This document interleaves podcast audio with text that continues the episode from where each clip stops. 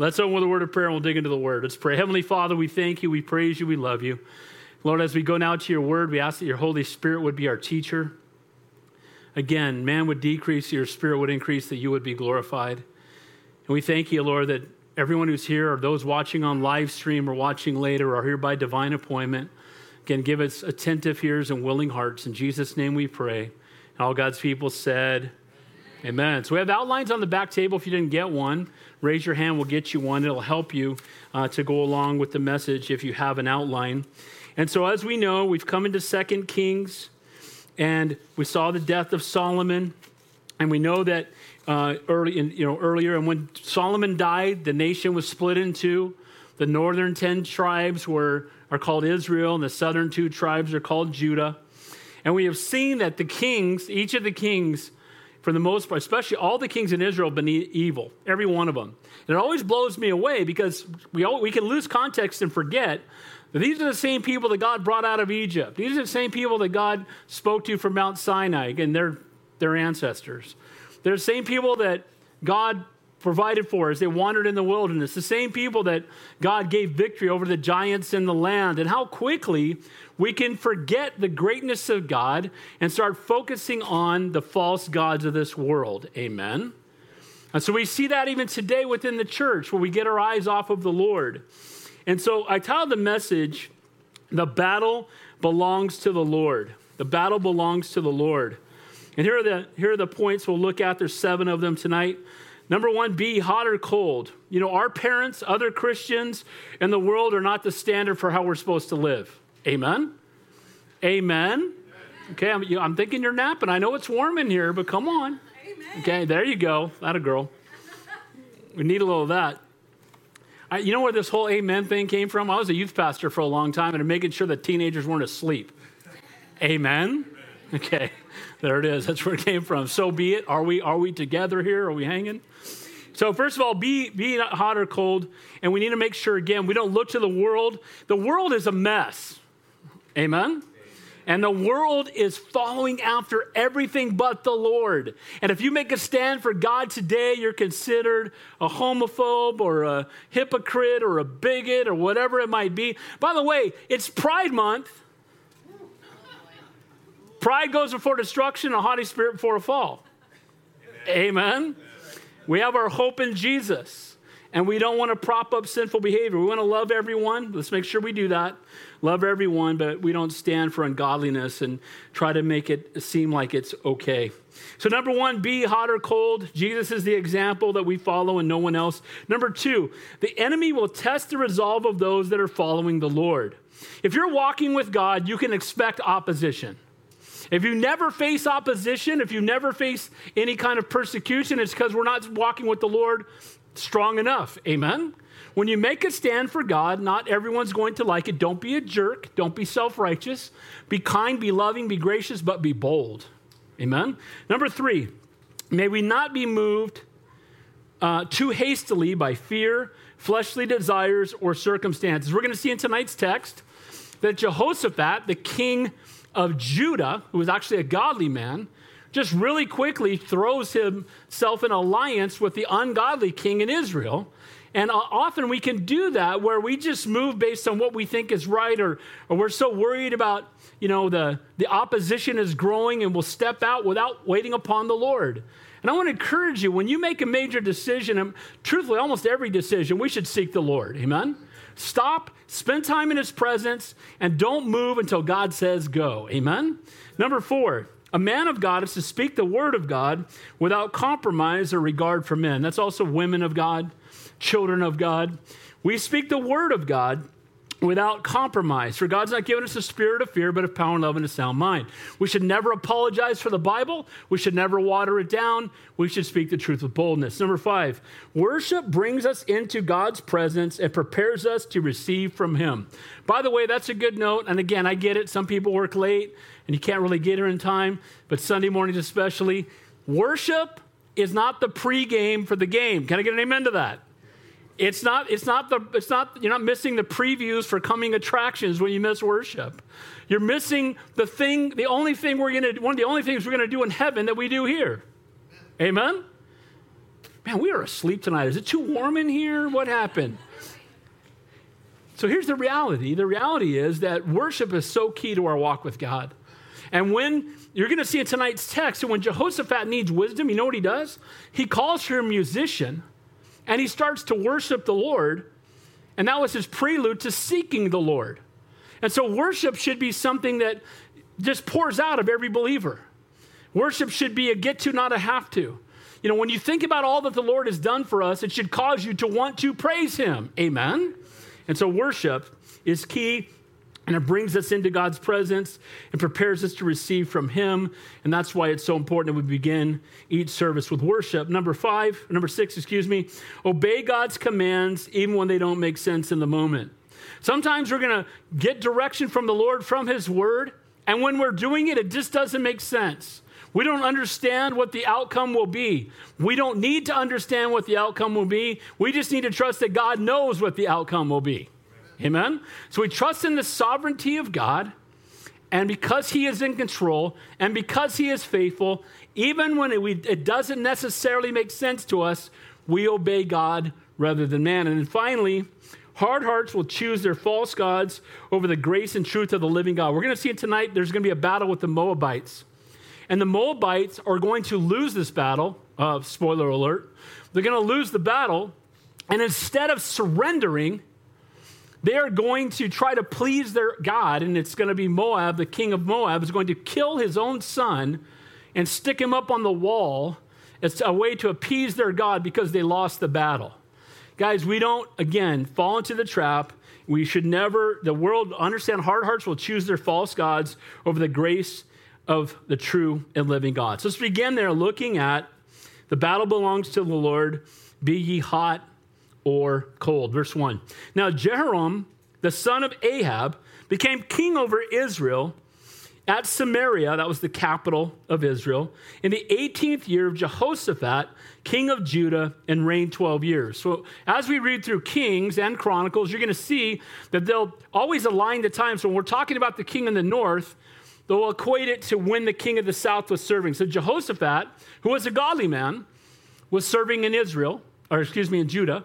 And the new king in Israel, if you'll remember, the previous king died in the previous chapter.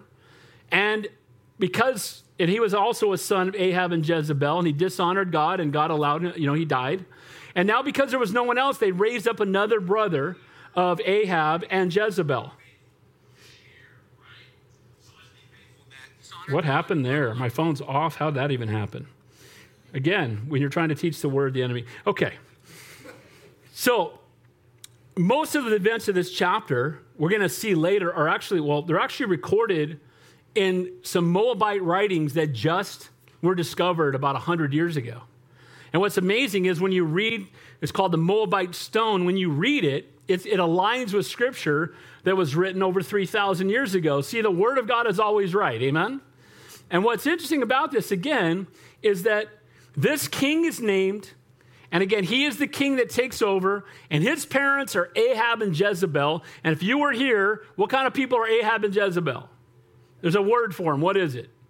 Evil. evil. Jezebel, again, you've heard me say it, she's so evil she broke her name. Amen? She's such a vile individual, no one names their kid Jezebel anymore. Ahab and Jezebel were godless. They were the ones who brought the false gods into Israel, the god Baal and Asheroth. Look at verse 2. It says there, and he did evil in the sight of the Lord, but not like his father and mother, for he put away the sacred pillar of Baal that his father had made. Nevertheless, he persisted in the sins of Jeroboam, the son of Nebat, who had made Israel sin. He did not depart from them. So, Jeroboam says he recognizes, excuse me, Jehoram recognizes that Baal worship is wrong. And so he stops the worship of Baal. Now, praise God for that. Now, it's amazing to me that it took this long because if you remember, Elijah confronted the prophets of Baal. You guys remember that? Mount Carmel. And they called down fire from the sky, and we saw that the prophets of Baal were worthless. Remember, they cried out and they wounded themselves and they cried out to their God, and their God did nothing because their God doesn't exist. Amen? And so, what ended up happening is all the prophets of Baal were put to death. Elijah brought them down to the river. They killed them all with a sword and they all died. And yet people continued to worship this false God after the true and living God proved himself to be God. They cried out for fire to come down from the sky, and it never happened. And then Elijah calls out one time, the fire comes down and consumes the altar, proving that our God is God. Amen? Now, what's amazing to me is now the next generation, it takes all this time for someone to finally recognize, yeah, Baal, not so much. But sadly, even though he got rid of Baal, which is a step in the right direction, the worship of Baal, even though we're going to see when we get to chapter 10, people are still worshiping Baal, but he, you know, he has stepped away from it to some degree. He put away the pillar to Baal. He basically took down a place where they worship Baal. But in verse 3, it says, Nevertheless, he persisted in the sins of Jeroboam. If you were here back in 1 Kings, you will recall that Jeroboam, when the nations were split in half, he was worried that if the people of Israel went down to Jerusalem to worship the true and living God when they were supposed to make sacrifices, they might never come back. So, what did he do? He put up altars in Dan, which is in the northern portion of, of, of, Israel, and Bethel, which is toward the middle portion of Israel. And he set up these altars to, and some will say to the true and living God, but he set up golden calves. And he basically said, You don't have to go to Jerusalem. You can have convenient worship. Just stay here. You don't need to make that great trek down there. And here's the same thing that happens in our relationship with God today. People want to come to God on their own terms. I'll come to God if it's easy, if it's convenient. By the way, I hear it a lot. Man, you just teach too long. I can't do it. It's just too much. If you have to teach for an hour as they're on their way to watch Lord of the Rings for three hours in the movie theater, or drive to a Dodger game and take two hours to get in the parking lot and spend three hours at the game and two hours to get out. Guys, where your treasure is, there your heart will be also. Amen? But it's amazing to me that people want us well, that's just too much of the word. I, I, guys, let me clue you in. You'll never get too much of God's word. Amen? And so they want to make it convenient. And he says, look, just go to Dan. And if you go to Israel, if we ever get back there after COVID, when we go to Israel, that altar in Dan is still there.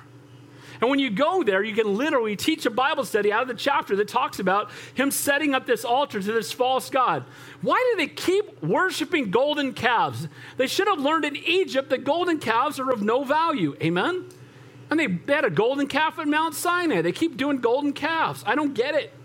But they continue to do it. So here's the reality He took down the altar to Baal, but he continued the false worship to the false gods in his own land. And so I titled that Be Hot or Cold. Now, look, he's doing better than his parents did. That's what the text says. But your parents are not the guideline for your holiness. Jesus is. Amen? We don't say, well, I'm doing better than so and so, like we think God grades on a curve somehow. Well, I'm better than Hitler, and I'm better than Osama bin Laden, and I'm no Saddam Hussein, and I'm no Jeffrey Dahmer. Well, God bless you for that. But here's the reality they're not the standard, Jesus is. Amen? And how are we doing compared to him? We all fall short of the glory of God. And so the exhortation here, and we see this picture that we got a new king. He is better than his parents, but be hot or cold. If you're lukewarm, I'll spew you out of my mouth. Amen. It's not good enough to be better than somebody else. We must be right with the Lord. He did evil in the sight of the Lord, but not like his father. He put away that pillar of Baal. Baal worship had been brought to Israel by King Ahab and his pagan wife Jezebel. And the pagan god of thunder and fertility is who Baal was. And remember how they proved that Baal wasn't God. Elijah came and said, It's not going to rain. Because, you know, Baal's the God of thunder. Well, if that's the God of thunder and rain, well, if he's truly God, then you won't have a problem with this. But I'm telling you, it's not going to rain. And that proved that Baal was not God, that Jesus alone is God. The God of Abraham, Isaac, and Jacob. Uh, again, Jehovah is the true and living God. So Elijah confronted him about his pagan idolatry. He told him it would not rain until he said so. And he later challenged the prophets of Baal and proved that Baal was not God. So, he, but at the same time, while he set aside Baal, he still allowed the, you know, the worship of these golden calves to continue in Israel. As Christians, Guys, we cannot, we must not, we should not allow ourselves to become like the world. Amen? I'm sure a few of you and someone watching online got offended when I said it's Pride Month and spoke about it negatively. Oh, love is love. No, some of it's perversion. Can I get an amen to that? Now, do we love everyone? What's the answer? But what happens is we become desensitized to sin over time, don't we? And the more it's put in front of us, the more we start to think it's okay. And the reality is, God created male and female. Amen? And everything we see going on in the world, they attack creation with evolution. They attacked marriage between a man and a wife to make it, again, a false view of marriage, which is a picture of Christ in the church. Amen? And we continue to see the attack. Genders. God created us male and female. It's in Genesis. And as long as we continue to attack the Word of God, if we're not careful as Christians, we're going to start compromising and acting like what they're teaching is okay. You know what's sad? These people need Jesus. Amen? And we need to love them unconditionally. Don't be self righteous, but never allow yourself to compromise the way that Jehoram is. Jehoram. He, what is he doing? He's allowing the continued worship of false idols. He got rid of Baal, but he didn't go far enough. Point number two the enemy will test the resolve of those that are following the Lord. Watch what happens. Now, Mesha, king of Moab, was a sheep herder. And he regularly paid the king of Israel 100,000 lambs and the wool of 100,000 rams. But it happened when Ahab died that the king of Moab rebelled against the king of Israel. I need to correct something. I was talking too quickly. Somebody caught it. Randy caught it, and he was right. He said I said the Moabites were descendants of Esau. They're not. They're descendants of Lot. Do you remember when Lot escaped Sodom? You guys remember that? And do you remember when he escaped, his wife was turned into what? Pillar of salt because she turned back. But do you remember what his daughters did? Who remembers? What did his daughters do? They got him drunk and slept with him and had children. And, and one of those tribes that came out of that relationship was the Moabites. So the Moabites came from this ancestral relationship between drunken Lot and his daughters. His daughters thought because they had escaped Sodom and Gomorrah, there'd be nobody to help them father children. And so this is where that was founded. So the Moabites were a land next to Israel, modern day Syria. And where they were, even though they had their own king and had their own kingdom, they had to pay tribute to Israel so that Israel would not destroy them. So what happened was they were giving 100,000 sheep and 100,000 uh, of the, you know, the, the wool that comes from the rams, given and had to give that every however often, every year, or however often it was. And it was tribute to basically say, we owe you this. They're being taxed by them, and they're doing this, doing this so that Israel will not conquer them. So, this is their way of showing that they're submitted to Israel. Now, Ahab dies, and when Ahab dies, the king of Moab says, maybe his son's a wimp, and maybe he won't push back. So, I'll tell you what, I'm going to tell him I'm not paying anymore. And you know what? That happens even today when you have a change in leadership. You will see foreign countries try to push the new king or president or prime minister, whoever it is, to see if they can get away with more with whoever's now ruling and in charge. And so this is what happens. The king of the Moabites decides that, you know what? I don't want to pay the taxes anymore. When King Ahab died, the king of Moab saw it as an opportunity to escape the heavy taxation and that he's being enforced by King Ahab. He had a fear of Ahab, but he doesn't have a fear of Ahab's sons. And so, because of that, he chooses not to pay his taxes. So, the enemy will always test those who are standing for the things of God. And when you stand for the things of God, be prepared that there will be times when people attack you or people persecute you.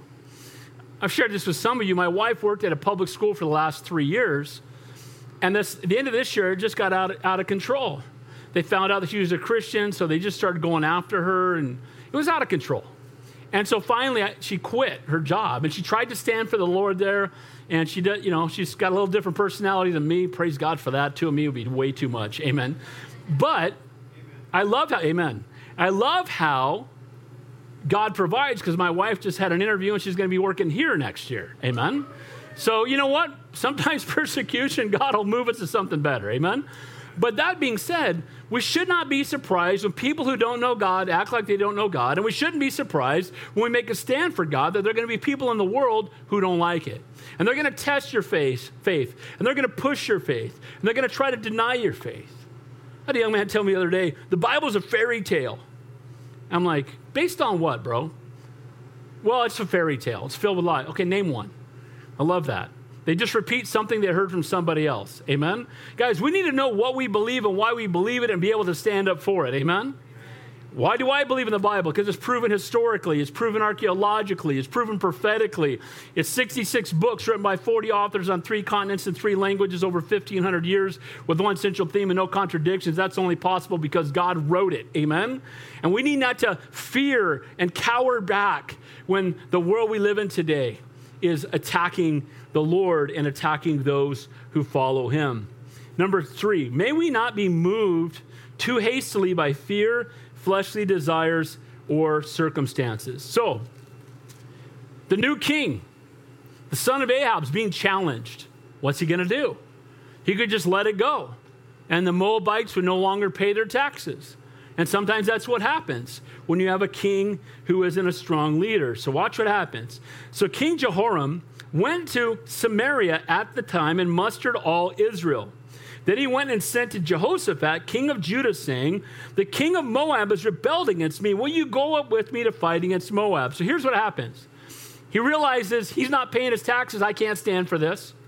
I can't allow him to be in open rebellion. So here's what I'm going to do. He, get, he goes throughout Israel. Samaria is the capital of Israel. And he musters up all the fighting men he can get. But he realizes that maybe he's going to be outnumbered and he needs some help. So he goes to Jehoshaphat, who's the king over Israel. Now, Jehoshaphat is a godly man, Jehoram is not. Jehoram seeks Jehoshaphat to come alongside him and fight against the Moabites. So he cries out to Jehoshaphat, and here's what Jehoshaphat says I am as you are, he said to him, I will go up. I am as you are, my people as your people, my horses as your horses. Then he said, Which way shall we go up? So here's what happens Jehoshaphat's asked to align himself with an ungodly king, and he says, I'll go. Now, I'm not saying that it's wrong that he goes, but I'm concerned that he decides to. Any prayer right here? Did he seek the Lord? Did he ask for godly wisdom? Or did he just make a snap decision to go and fight alongside this ungodly king? Now, again, when we make quick decisions and when we operate in the flesh, we shouldn't be surprised when those decisions are a mistake. Amen? So here's what's happening is Jehoshaphat says, I'll go with you. And then Jehoram says to Jehoshaphat, which way should we go? So here, not only does he need his help, but he basically wants him to be in charge. See, Jehoshaphat had already won many battles, and Jehoram has never won one. So he's seeking help, and he goes to a godly man, which is wisdom on his part. But for Jehoshaphat to align himself with an ungodly king without seeking the Lord is a mistake. Jehoshaphat had an ongoing treaty with the northern kingdom because his son is married to Ahab's daughter. Now, again, that was a mistake, but they were married. And so, because of that, they had a treaty. But it did not mean that he needed to go out and fight the battle with him. So he gets involved in the battle. He's gotten involved previous battles because of it.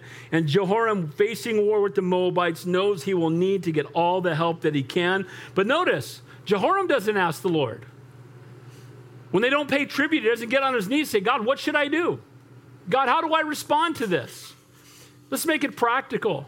Your boss at work is asking you to do something that you don't feel comfortable with. What should you do? Get on your knees and ask the Lord. Amen?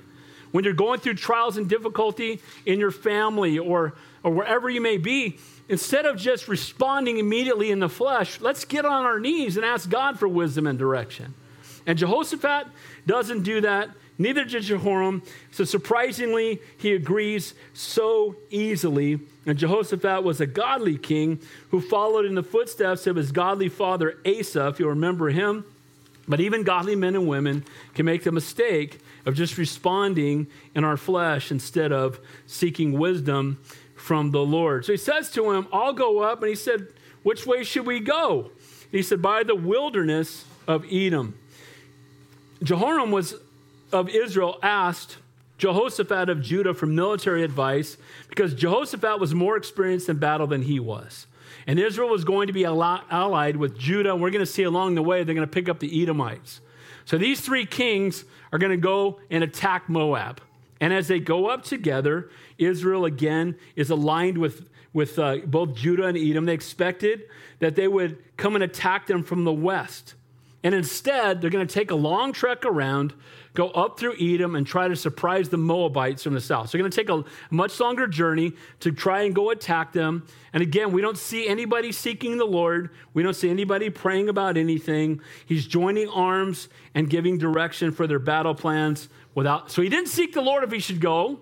And now he doesn't seek the Lord about the plan. Doesn't seek the Lord at all. I had a guy call me today, one of my coworkers. He's interviewing for a job somewhere else because he needs more time with his family. And he called me up and we're talking. He's like, I need advice.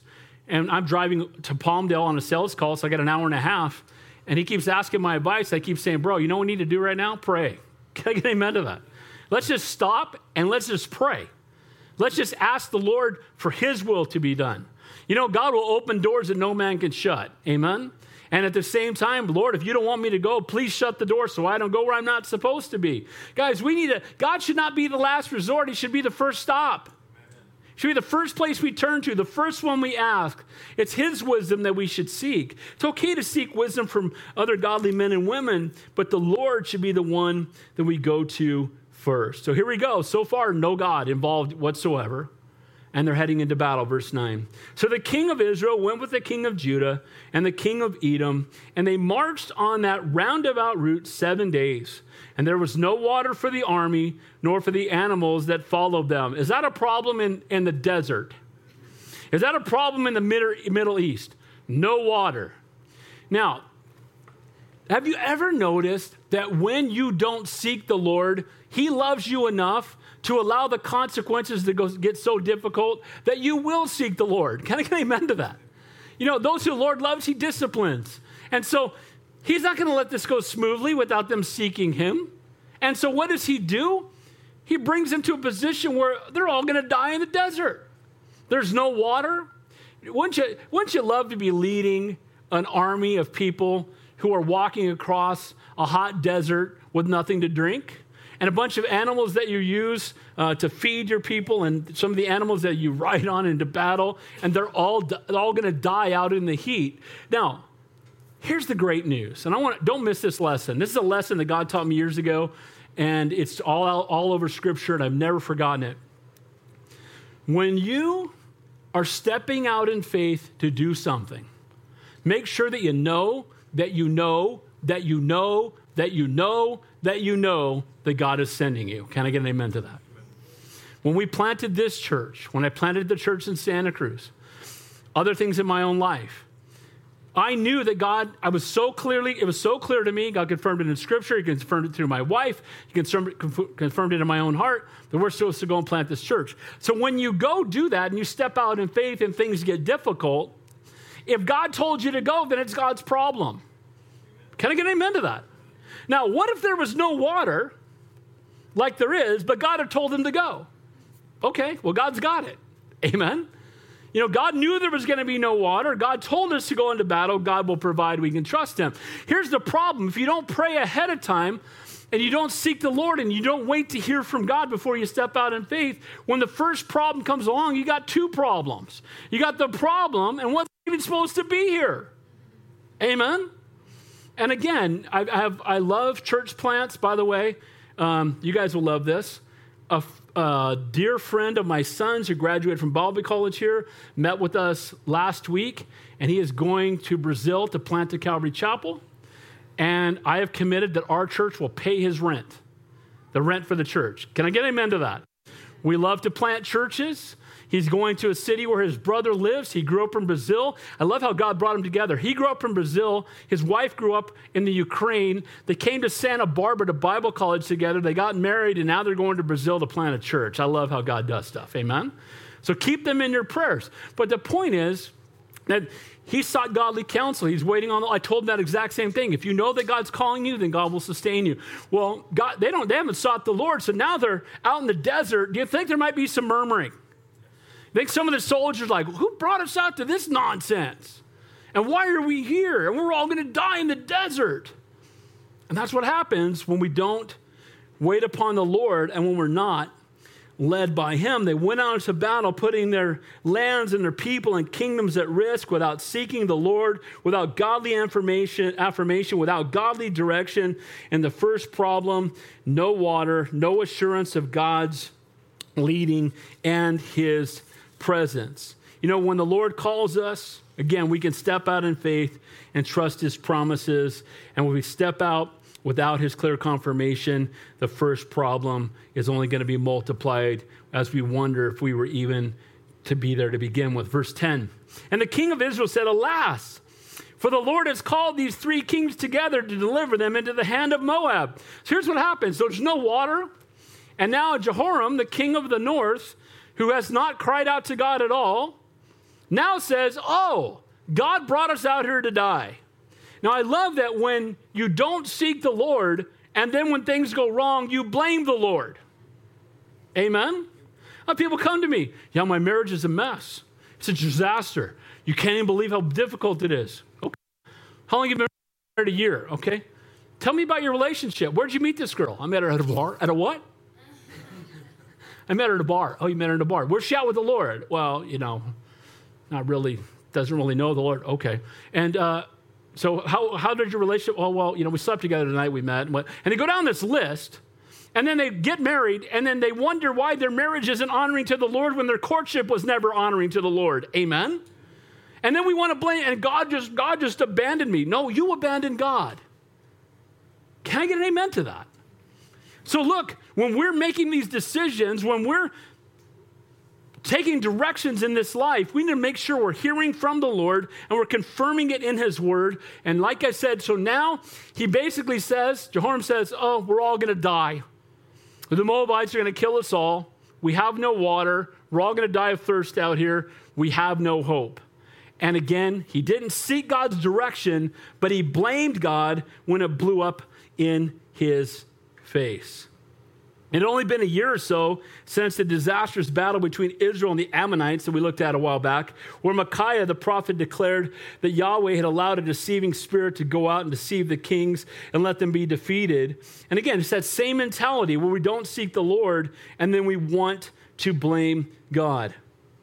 Maybe we should simply ask Him and wait for the answer instead of making statements like God has forsaken us. It says in Psalm 91 the Lord says, I will rescue those who love me. I will protect those who trust in my name. When they call on me, I will answer. I will be with them in trouble. I will rescue and honor them. What a great promise. Amen. That when you're in trouble, cry out to the Lord, he will rescue you. Now, he may not rescue you the way you want, but he will deliver you because he is a faithful, a loving, and a merciful God. So they've traveled a great distance to surprise the Moabites. They find themselves without water. They're in a place of desperation. And Jehoram feels guilty because he did not cry out to the Lord and because of his lack of a relationship with God. And he sees their desperation, their desperate situation as righteous judgment from God. Now, watch Jehoshaphat. But Jehoshaphat said, Is there no prophet of the Lord here? That we may inquire of the Lord by him. Now it took, it took Jehoshaphat to be in a place of desperation before he cries out to the Lord. Guys, it's always better to cry out to the Lord before you get into a place of desperation. Amen? It's better to cry out to the Lord before you go out without seeking him and everything's a big mess. It's better to trust in the Lord and wait upon the Lord and seek the Lord's wisdom and his direction and not move until he confirms that you should. Now, again, it's not always easy, but it's always worth it to wait upon the Lord. Jehoshaphat has the right idea. And sadly, he, you know, he does point them to the Lord, but he should have done it sooner. It says in Psalm 34, I sought the Lord and he heard me and he delivered me from all my fears. So he's saying, look, is there somebody godly? Again, he could have saved some heartache if they'd done it sooner. Look at verse 11, verse 12, excuse me, verse 11. So he said, Is there some we can? So the servants of the king of Israel answered and said, Elisha, the son of Shaphat, is here, who poured water on the hands of Elijah. I love that way that Elisha is described. If you were here a few weeks ago, you saw that Elisha would not let go of Elijah. When Elijah, he knew his time was coming to an end, and he kept trying to leave Elisha behind. Like, you just stay here. I'm going to go further on with the Lord. He said, Wherever you're going, I'm going. Because he wanted to learn, he wanted to grow. And if you remember, he cried out when he said he can have anything. Well, you can have anything. He said, I want a double portion of what you've given to Elijah. I want to be a man as godly as him. I want to follow his example. And he said, If you can see me ascend, and God, you, will have what you've asked for. And he saw Elijah ascend up into heaven, and now Elisha is God's man. Now, you would think that'd be a good resource for the king. Because do you know where Elisha lives? He doesn't, live in Ju- he doesn't live in Judah in the south, he lives in Israel. And he's constantly confronting the kings of Israel. And at some point, you think they'd bring him, move him into the palace so they could constantly seek his direction and constantly seek the Lord. But what again happens here is God's the last resort, not the first place they turn. And for Christians, too often that's the case. We try to get it fixed our own way, and we only cry out to God when we've lost all other opportunity. When we have nowhere else to turn, we don't know what to do. So then, and only then, do we cry out to the Lord. So he asks if there's a prophet. Again, he wants to, to focus back on the Lord. And then it says there in verse 12, and Jehoshaphat said, The word of the Lord is with him. So the king of Israel and Jehoshaphat and the king of Edom went down to him. Now I love this picture because usually the king the kings don't go down to anybody. They tell people to come to them. Go go summon so and so and drag him up here. And what happens instead? They recognize that Elisha is a man of God. They've been humbled a bit by doing things their own way. And instead of calling for Elisha to come to them, these three kings travel down to where Elisha is to seek his direction. And you know, when I read the Bible, when I study chapters, I kind of put myself in the scene. I just imagine Elisha being in his little house or wherever he is, and a knock on the door, and he opens the door, and there stand three kings. And these three kings with their crowns on are seeking wisdom from Elisha.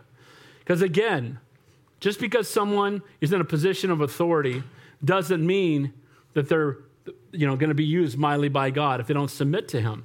And so Elisha is there, and watch how Elisha responds. Look what it says in uh, point number four. A man of God is to speak the word of God without compromise or regard for men. Too many people will change the message because they want to impress the audience, or they're afraid of the person they're sitting in front of, they're fearful that they might be judged by it.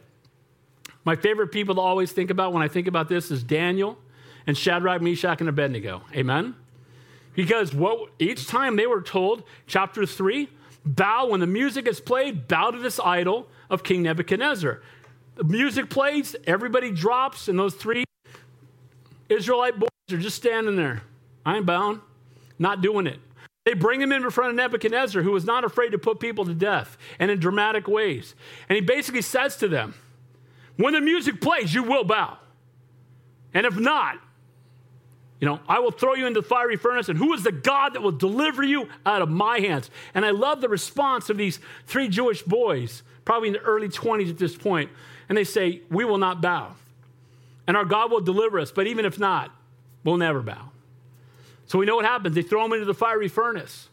And when he, he gets, remember, he gets angry. I, I can just see, I can just see Nebuchadnezzar's veins in his head popping when he's, he says, heat the fire up, heat it up seven times hotter. How hot does fire need to be to burn you? But he's screaming. He's so di- indignant. And what happens when they open up the, you know, the furnace, and by the way, the furnace, you, you drop things in from the top and they could see in from the side, that it was so hot that it killed the soldiers that brought him up there. And what happened? That man who said, Who is the God will deliver you out of my hands? looks into the fiery furnace and he sees not three men bound, but four walking around, and one of them in the likeness of the Son of God. Now, see, I love this because he took a stand for the things of God. It brought Nebuchadnezzar to his knees. He went from, Who is the God will deliver you out of my hands to come out, come out, you servant of the Most High God. And so we need people to make a bold stand. And Elisha here can easily be overwhelmed by these kings to know that they could put him to death. But here's the reality you can't threaten a believer with heaven. Amen? The worst thing the world can do to us is the best thing that could happen to us. Let's stop being afraid of the world. Let's stop, let's stop kowtowing to the things of the world. Let's stop being impressed with worldly positions and authority. Now, again, we submit to the authorities that God's placed over us until they tell us to disobey God. Amen? And we pray for them. And so these kings come to his door and they're seeking wisdom from Elisha. And again, he could have scraped and bowed to watch what happens. Verse 14. Verse 13. Then Elisha said to the king of Israel, What am I to do with you? Man, I love it. King shows up. Dude, what do you want? I haven't seen you in a long time, bro. Where you been? We haven't, uh, we haven't been praying together. We, have, we haven't sought the Lord together. You're just showing up down here. And he's basically letting them know I'm not, I'm not afraid of you. I'm not fearful of you. What do I need to do with you? And he's basically calling him out that he hasn't been seeking the Lord. And then he says there, What have I to do with you? Go to the prophets of your father and the prophets of your mother. Hey now, now who are the prophets of his father and mother? Who are they? Baal and Asheroth. All the prophets of Baal are dead. Amen? Hey, you want to get an answer? Go to the false gods you worship. Why are you coming to talk to me? You don't know the Lord. Go to the false gods you worship. Now, again, we can be kind and loving if someone comes in sincerity. But he's making a, a point here. You wait until it's a mess, and then you want to come to the true and living God. You should have come here a long time ago. Go, go find out from your gods how that's going to work out. Go seek the gods of your land. A man of God is to speak the word of God with uncompromising truth uh, found in the word, not being fearful or respecter of persons, their position, their power, or their wealth. He says, But the king of Israel said to him, No, for the Lord has called these three kings together to deliver them into the hand of Moab. Go to your gods. No, no, we're in trouble. These, the, the king of Moab is going to kill us all. We don't know what to do. You know what he's admitting? My gods are worthless. Amen? My gods are of no value. My gods don't exist. Hey, go back to that golden calf that you have up in Bethel and pray there. Go up to the golden calf up in Dan. Cry out to, to the false gods of this world. It's an opportunity for these men to recognize who the true and living God is. Now, notice what he says in verse 14. And Elisha said, As the Lord of hosts lives, before whom I stand, surely were it not that I regard the presence of Jehoshaphat, king of Judah, I would not look at you nor see you. So he's not impressed with the king of Israel at all. He knows that he's a godless man. He knows that he's a pagan idol worshiper. And he says, I'm only going to respond to you because Jehoshaphat is a godly man. And here's what that tells us that godly men and women are a blessing to have in the presence of even ungodly people because God will hear their prayers and God will bless them. And th- that entire nation can be blessed for the sake of those people. Can I get an amen to that? God, when you show up in the office, the Holy Spirit just showed up. And God will bless where you work because you're there. Amen? And so we see here that he says, Look, because Jehoshaphat's here, I'll answer your, answer your question. I'll pray for you. I'll intercede for you. I'll give direction to you. But if a godly man wasn't here, I don't have any time for you. Guys, if you don't know the Lord, your prayers will not be heard by God. And people, people blow back on me on that one. Oh, Pastor, come on. I think you're limiting that uh, we can only come to the Father in the name of the Son and the power of the Holy Spirit. Can I get an amen to that? You cannot come to the Father apart from the Son. So if you have rejected the Son, the Father doesn't hear your prayers unless it's a prayer of repentance unto salvation. Amen. So Jehoshaphat's in the room, and Elijah is willing to Elisha is willing to say, okay, let's intercede. There's a godly man here. Let's go before the Lord. Let's seek his face. And again, notice he makes it clear that the one that he stands before is the Lord. He doesn't say, I stand before the kings. He says, I stand before the Lord. I'm going to be judged by God, not by men. I'm not afraid of what men will do to me. Hey, in the last year, we've talked about this a lot. I don't think that the church changed, I think the church was revealed. Amen? Amen? People who love God are not going to allow the government to tell us to stop worshiping God. Amen? And we're not going to allow fear and anxiety and worry to keep us from gathering together as the Lord has commanded us to do. Amen? But too often, what happens is people will use the government as a cop out for disobeying God. And you know what? I will obey the government till they tell me to disobey God, then I don't obey the government anymore because we're to obey God rather than man. Amen? And that's the exhortation here. These kings are doing things according to the wills of man. And Elisha's like, I stand before God, I don't stand before you guys. He's basically letting them know, I'm not all that impressed with all three. I don't care that you're kings, doesn't matter to me. Because you know what, you guys, oh, Jehoshaphat's here. All right. He's a godly man. For his sake, I will intercede on your behalf. The Bible says in Proverbs 29 the fear of man brings a snare, but whoever trusts in the Lord shall be safe. Let me say that one more time. Proverbs 29 25. The fear of man brings a snare, but whoever trusts in the Lord will or shall be safe. Now, notice what happens. He says, Okay, I will intercede on your behalf. Verse 15 worship brings, point number five, us into God's presence and prepares us to receive from Him. Now, I love this. Look at verse 15. Oh, wait a minute. He said there, verse 14, I'm sorry. As, as the Lord of hosts lives, before whom I stand, I will stand in regard because of Jehoshaphat. I will not look at you nor see you. Talking about the, the other. Now, bring, but now bring me a musician then it happened when the musician played that the hand of the Lord came upon him. Now, I love this. So, what happens? He knows he wants to come before God, but for him to come before God, the first things he asks for is someone to come and for him to enter into a place of worship so he can come into the presence of the Lord. And you'll see throughout Scripture, you know, people that are used mightily by God were people of worship. David would just worship the Lord when nobody was there. You know, it's because he was a spirit filled man of God who worshiped God that when he showed up in the camp, when everybody was scared half to death when they were fighting the Philistines, and the 11 foot 750 Goliath would step out and everybody would cower, that King David didn't see a huge man against uh, a puny boy. He saw a puny man against Almighty God. Who is this God? Who is this? Who is this uncircumcised Philistine that comes against my God? See, if we are people of worship, we will have intimate fellowship with the Lord. And if we spend time in God's presence and worship, it will draw us closer to Him, give us a greater desire and passion for Him, and a greater hunger for His Word. Can I get into that? Show me somebody who doesn't love worship, and I'll show you somebody whose walk with the Lord is lukewarm or non existent. Can I get an amen to that? I will say this too there's times when you don't feel like worshiping. That's when you need to worship the most. Amen? Church starts at 7 and at 10 a.m. Can I get an amen to that? I get it. We work late on Thursdays. If you got here late, I'm not, I'm not, I'm not pounding. But the point is, worship's important. Amen? And I would encourage you, instead of listening to the radio, put some Christian music in and worship the Lord when you're driving around. Can I get an amen to that?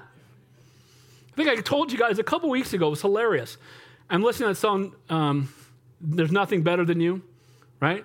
And I'm cranking now. My car, because I drive a lot, I have a sound system that I love. Okay, it's in a Rolls Royce and it's in my car. Okay, and I mean, I bump for Jesus wherever I go. I drove to, I drove to uh, Antelope Valley and back, and by the time I got home, I couldn't hear. You know what I mean?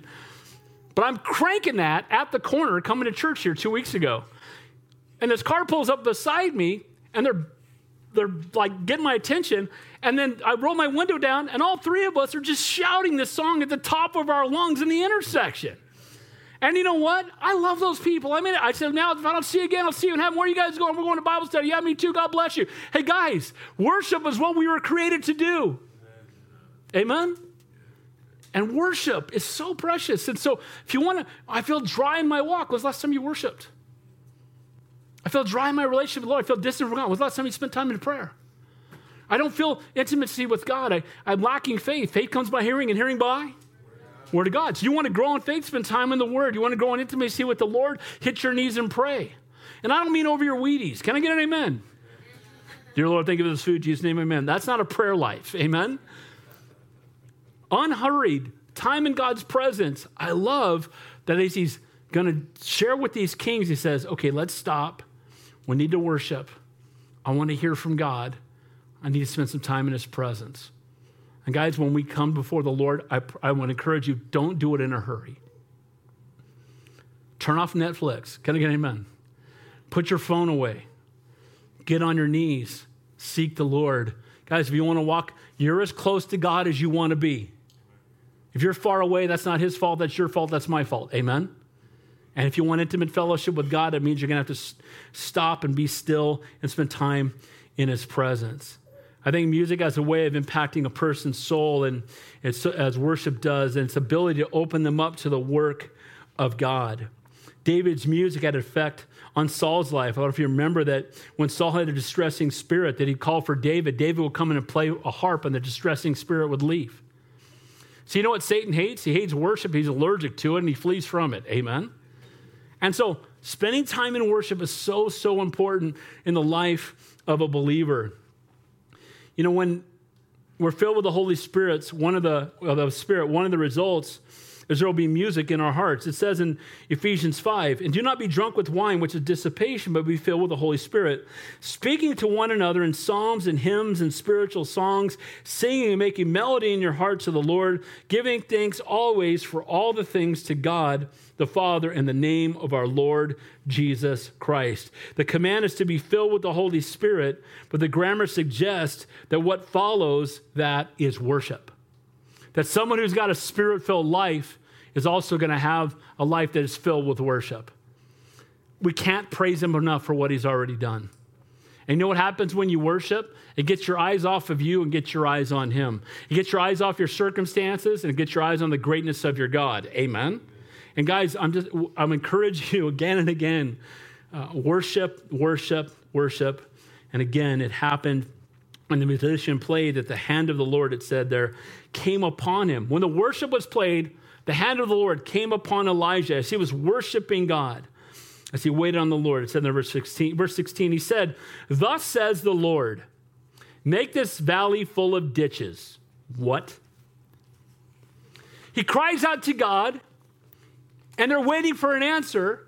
And he says, Here's what you need to do go back out into that hot desert with that hard ground out there and dig some ditches. Really, bro? I'm looking for something better.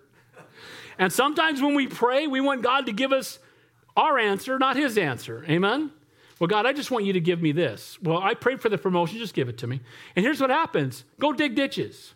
Now, can you imagine the three kings running back and gathering their guys up? Hey, we went and met with the prophet. He prayed, he sought the Lord. Here's what we need to do dig some holes.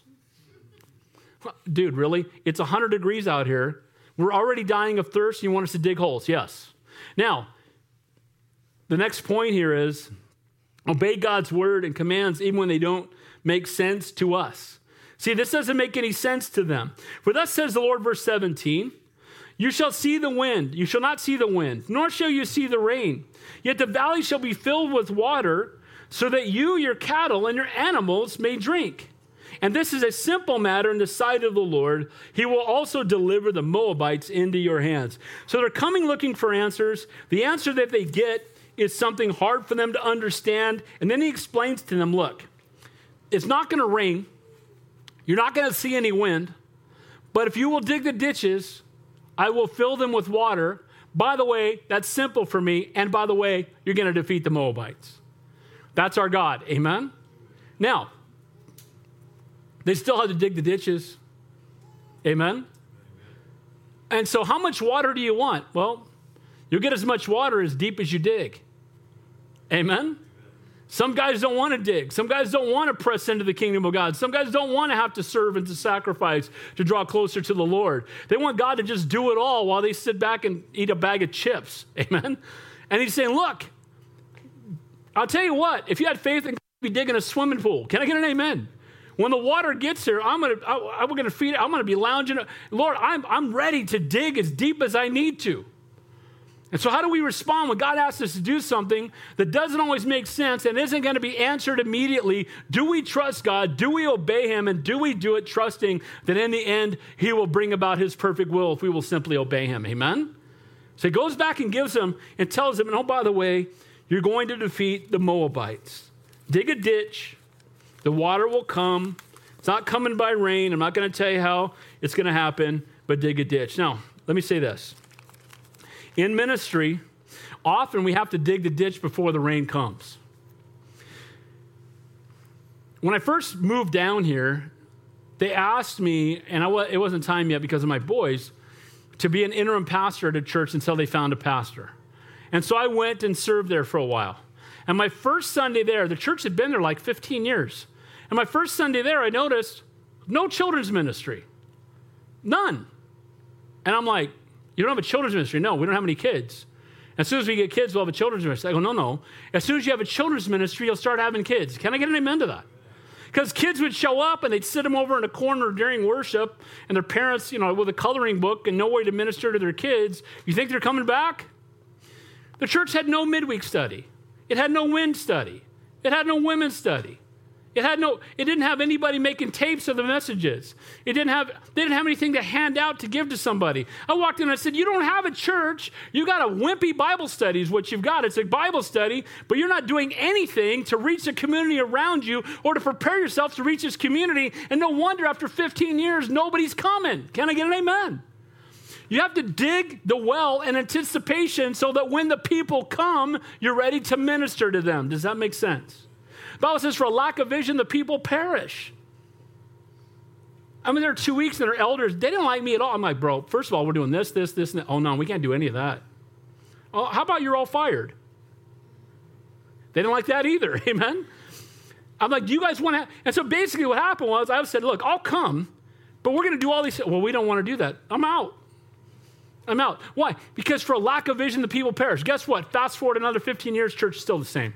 Why? Because we don't take the time to be obedient, to dig in and do what the Lord has called us to do. Amen? For lack of vision, the people perish. No children's ministry, no women's study. We don't have it. We should not wait to be prepared to share our faith until someone asks us about Jesus. Dig a trench. Be ready. Be prepared. Study to show yourself approved. A workman who need not be ashamed. Rightly dividing the word of truth. I know that's for pastors, but every believer should be able to share their faith. And don't wait till someone asks you and then you don't have the answer. And I don't mind, call me. But I get calls and like, well, I was talking to this guy at lunch and he asked me this. I don't know the answer. And they get mad at me when I say, go read this chapter. Oh, no, just, just tell me the answer. No, go read the chapter. Then you'll know the answer. Can I get amen to that? But here's the reality we can't wait until the moment of truth to try to, to, to, rally. We need to spend time with the Lord so we're ready. By the way, if you spend time in the Word and you're ready to share your faith, you will share your faith more. Amen? You will have more divine appointments. God will bring more people into your path when you're ready to do it. So he's telling them dig a ditch, dig trenches, get ready for the water that's coming. And if you don't dig them, guess what? It'll just be a flash flood and you'll miss out on it completely. So I love that picture here to go out and trust God. They were looking only to survive, and God is going to give them victory over the enemy. All they were asking was, Can you help us here? We're all going to die in the wilderness. Too many Christians, this is how you live your life. You come to God just asking for Him to get you through the day. And sometimes, you know, that's okay. By the way, one of my favorite prayers, you ready? Here it is Help! I pray that a lot. Seriously. God help. I'll be talking to somebody on the phone. I'll be doing counseling. God help. I don't know. What to, God help. Amen. That being said, praise God for that opportunity, but we need to walk in intimate fellowship with the Lord and be in a place where we're not just looking to survive for today. Too many people are desperate just to get through today. Why don't you be praying about how God can use you for the rest of your life? Amen. Be praying, say, God, show me your direction. Show me your will for my life. Help me to walk in the center of your will. Lord, I'm available. Here I am, Lord. Send me instead of, hey, things are tough today. Just get me out of this mess. And then you ignore God till another mess comes along. I had friends who used to say, I've had several people tell me, well, I only come to God when, I'm, when things are a mess. And I've had a lot of messes lately. And I'm like, well, that's because God misses you. Can I get an amen to that? You know, we need to come to the Lord always. We need to seek his face always and not just wait until we're in a place of desperation to cry out to the Lord. They're looking only to survive. And he's letting them know, I'm not only going to give you water, I'm going to give you victory over your enemy because it's nothing for me. Is there anything too great for God? Anything. Is cancer too great for God? Finances too great for God. Rebellious children too great for God. The mess our country is becoming too great for God. California needing Jesus, is that too great for God? Our God is greater, amen? And we have not because we ask not. Now it says there in verse 19, also, you shall attack every fortified city and every choice city, and shall cut down every good tree and stand, stop up every spring of water and ruin every good piece of land with stones. As Christian soldiers are listed, we are listed in a spiritual battle, and it's a good reminder to remember that greater is He that is in us that is in the world. We are all fighting a spiritual battle every day, and He's giving them instructions. He's going to say, Look, you're going to defeat the enemy, and when you're done, I want you to destroy the land they live on. I want you to cut down all the trees, I want you to wipe it all out. Why? He's bringing righteous judgment upon a pagan land that rejects the true and living God. And again, when God brings judgment, it's always an opportunity for repentance. And certainly that would be the case. We're going to see that the Moabites do not repent. Look at verse 20. Now it happened in the morning when the grain offering was offered that suddenly water came the way of Edom and the land was filled with water. Look at that. So they get up in the morning and they make sacrifices before the Lord. And as they're worshiping the Lord and making sacrifices before Him, it doesn't tell us how the water got there. It, it wasn't raining. Some believe it was a flash flood that came down from the mountains and filled up every trench with water. So now water was not an, uh, an issue. And knowing that God said he would provide water, he had also said he'd bring them victory over the Moabites so they could rest in the fact that because he is faithful to this promise, he will also be faithful to that one. Amen? Now, watch how God wins this battle. He's not even really going to use them, they're going to be an afterthought. Number six, obey God's commands when they don't make sense in the moment. Dig trenches, they did. And when the Moabites heard that the kings had come up to fight against them, all who were able to bear arms and older were gathered and stood at the border. Then they arose up early in the morning. The sun was shining on the water, and the Moabites saw the water on the other side as red as blood. And they said, This is blood. The kings have surely struck swords and killed one another. Now, therefore, Moab to the spoil. Here's what God did they woke up in the morning, and when they see the reflection of the water in the trenches, God did something or just naturally it happened. They saw that water is being red and they thought blood was throwing in the val- blood was flowing in the valley. And so they thought that Israel and Edom and Judah had all fought against each other and they're just going to march down there and wipe them all out. So God's going to bring them down into the battle they're going to come down thinking that they have won the battle. We already know that God told them that the battle was going to be won by the children of Israel. Now, the whole account of the provision here of God in the wilderness, I relate a lot of this to Christian leadership. We'll take a side step here and then we'll finish up the text. Like digging ditches, leadership in the Christian church is hard work. My son in law had me speak to his discipleship group at his church. One of the things my son in law asked, he's got a, a good group of guys that really want to be in ministry and are hungry. And he said to me, What advice would you give these guys who want to be in ministry? What is the first thing they need to learn? Obviously, along with intimate fellowship with God, the first thing we need to learn is to have the heart of a servant. Can I get an amen to that? If you will not serve, you will never, you should never lead. Amen. If you want to be great in God's kingdom, learn to be what? The servant of all. So being a servant. And I let them know ministry is hard work. If you're doing it well, it's going to be hard work. I don't say this a lot, but I have a full job and I was gone for a week. So I stayed up all night last night to study for tonight, and then went on sales calls in Antelope Valley, got home, and studied for another six hours, and then came to church. Now, let me just say this I'm the most blessed people of all because you were napping, I was hanging out with Jesus, so who had the better deal on that one? Can I get an amen to that?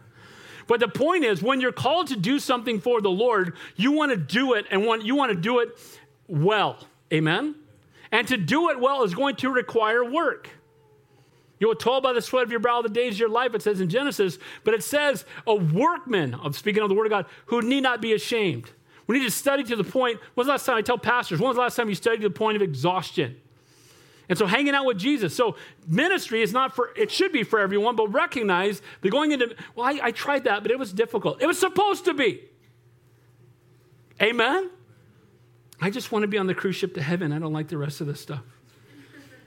Like digging ditches, leadership is done with faith in the future. Here's what happens when you go out, sometimes you, you, you, you, you spend time in the Lord and you work hard and you don't immediately see fruit. Church I planted in, we planted in Santa Cruz. You know, the first Sunday there was like 300 people there because all the well wishers from the church of 3,000 when I was an assistant showed up. The next week we had more people on the worship team than, than we had listening. And after six months, the other people that were with me wanted to quit because they said nothing, it's not going to work. We thought it would grow faster. It's not growing faster. And I said, look, God grows the church. We just need to be faithful to do what God's called us to do and leave the results up to Him. Can I get an amen to that? And I told them all, if you all want to go back to San Jose, God bless you, I'm staying. And you know what? We stayed, and over time, God blessed it. The church grew. We planted other churches out of it. God was glorified. Guys, we need to be faithful even if we don't see the immediate fruit because the fruit's not up to us, it's up to the Lord. Can I get amen to that? So it's hard work. And it doesn't always blossom as quickly as we think. Like digging ditches, leadership is blessed beyond reasonable expectation. God will do exceedingly and abundantly of all we ask or hope. Like digging ditches, leadership must use de- with delegation. Do you think the kings dug all the trenches? What do you think? They went and told their guys to dig them. But here's the reality the only way the ministry works is if we give ministry away. And I love giving ministry away. By the way, there's about 10 more ministries I'd love to do in this church, but I will never tell you what to do because if I call you, I have to sustain you. And if God calls you, He will sustain you. Can I get an amen to that? So as God's putting things on your heart, hey, we need, I'd love to see us do, come talk to me about it. Because look, we want to let you use your gifts. Amen? We're not trying to, we don't want to do all the ministry. We love doing it, but we want to see you use your gifts. And we want to see God bless the church. Like digging ditches, the work of leadership will be criticized and doubted. Blessed are you when they revile and persecute you. I promise you, when you make a stand for the things of God, not everybody's going to like it. But we stand for him anyway. You heard me say it a couple weeks ago. I saw this online. A pastor should have the, the mind of a theologian, the heart of a child, and the, the skin of an, a rhinoceros. Amen? Which means that you're not easily offended. If you're easily offended, ministry won't work. Like digging ditches, uh, leadership means not accepting the present state of dryness in your own life. Like digging ditches, the work of leadership often seems unimpressive or unspectacular. Don't always see, again, the immediate results. Like digging ditches, the work of leadership is purposely used and relied on by God. God didn't need the ditches, but He chose to use them to prepare His people for something greater. He let them participate. He let them dig. Di- Could He have just brought water down without ditches? What's the answer? But He let them participate. He let them see that if they were faithful to what God commanded him, commanded them, he would bless them. Let's finish up.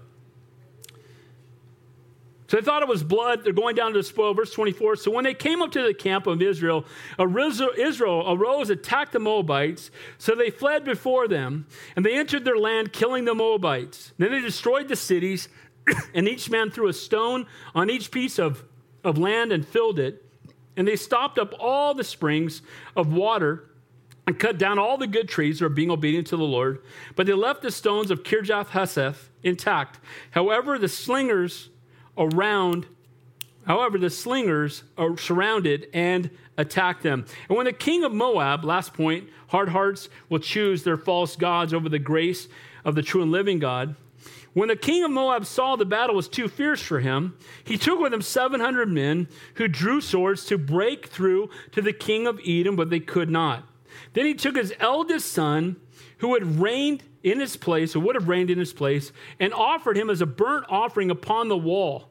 And there was great indignation against Israel. So they departed from him, returned to their own land. So God had told them, I'm going to give you victory. And when you go in, I want you to destroy the city. They're bringing destruction to the city. Here's an opportunity for the Moabites to repent. instead, he takes and sacrifices his, his kid, his son, to the false God that they worship, who has proven not to be God because they just got wiped out by the true and living God. Amen? But people's hearts are so hard that they will go to the grave holding on to their false God. Have you ever witnessed somebody who's so arrogant and so prideful, and even when you show, they don't care if it is true, they're not going to believe it. And sadly, we see that too often in the world today. There was great indignation against Israel You know, there is a, a, a, remarkable archaeological discovery, again, called the Moabite stone, which contain, contains Mesha's own record of these events, this king. So this battle took place, right, 2,700 roughly years ago. And his record of how this happened is in there. And you know what he writes in his record? That he won. He writes that he won the battle and that Israel went home because they had defeated him. No, Israel went home because God was done doing what he was doing. They, the Moabites had lost the battle. From this point forward, we'll see that they're paying their tribute again. And the Israelites go back to the place where God had commanded them to be. So, in closing, the battle belongs to the Lord. Be hot or cold. Again, Ahab and Jezebel were not the example for their son to follow. They should have followed the example of the true and living God. The enemy will test the resolve of those that are following the Lord. When you follow God, expect that there will be resistance. Faith that hasn't been tested is a faith that cannot be trusted. May we not be moved too hastily by fear, fleshly desires, or circumstances. Too often, we want to just jump out and fix a problem without seeking the Lord. The Bible tells us that the fear of man brings a snare, but whoever trusts in the Lord shall be safe. A man of God is to speak the word of God without compromise or regard of men. God, we shouldn't be fearful. We shouldn't water down the message, again, because we fear what men will, how men will respond. Worship brings us into God's presence and prepares us to receive from Him. Worship is one of the few things we do on earth that we'll do in heaven. We obey God's commands even when they don't make sense. So when the Word of God says it, even when you don't understand it, you obey Him anyway. And then finally, hard hearts will choose the false gods over the grace of the true and living God. We're out of time, but I'm going to take a few minutes. Um, if you're new on coming new on uh, Thursday nights. Every week, I want to give at least a couple of minutes to ask any question about tonight's text. Anything, you know, if you've read ahead. By the way, I want to encourage you read ahead every week. And you'll, if you have questions, if they're not answered during the message, you can answer them after the message. Just take a few minutes. The worship team will come up in a minute. But anybody have any questions or thoughts about tonight's text? Anybody at all? So why do you think the uh, ditches looked red? Do you think it was a sunrise? Could have been. It doesn't tell us. But God obviously did it. It absolutely could have been the sunrise. Could have been he may have them dig ditches because who knows? Maybe the sand's red. I don't know. But whatever it is, it caused them to think they'd won the victory. And when they ran out, God brought the victory. Amen. You obey God. Let him let him work it out. Amen. Anybody else? Our worship team coming up.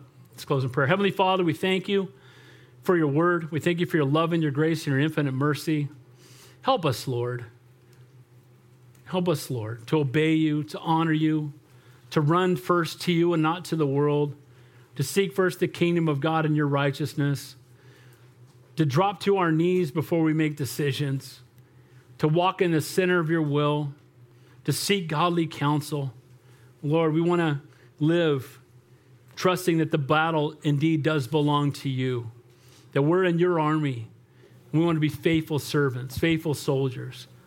Lord, we know that the Christian life is not a cruise ship to heaven, but it truly is a battleship anchored at the gates of hell. And Lord, we want to be faithful to the calling you've placed upon our lives. I pray for everybody here tonight. They may not know what their gifting is. The Lord, they would spend time in your presence in prayer, spend time in your word, and you would reveal to them how you want to use them, the gifts you've given them. They would be used for your kingdom and for your glory. Lord, we pray for the Conejo Valley and beyond. That, Lord, you bring revival here, but start in our hearts first. Lord, you're the good shepherd. You're the shepherd of this fellowship. Lord, we want to honor you in every way.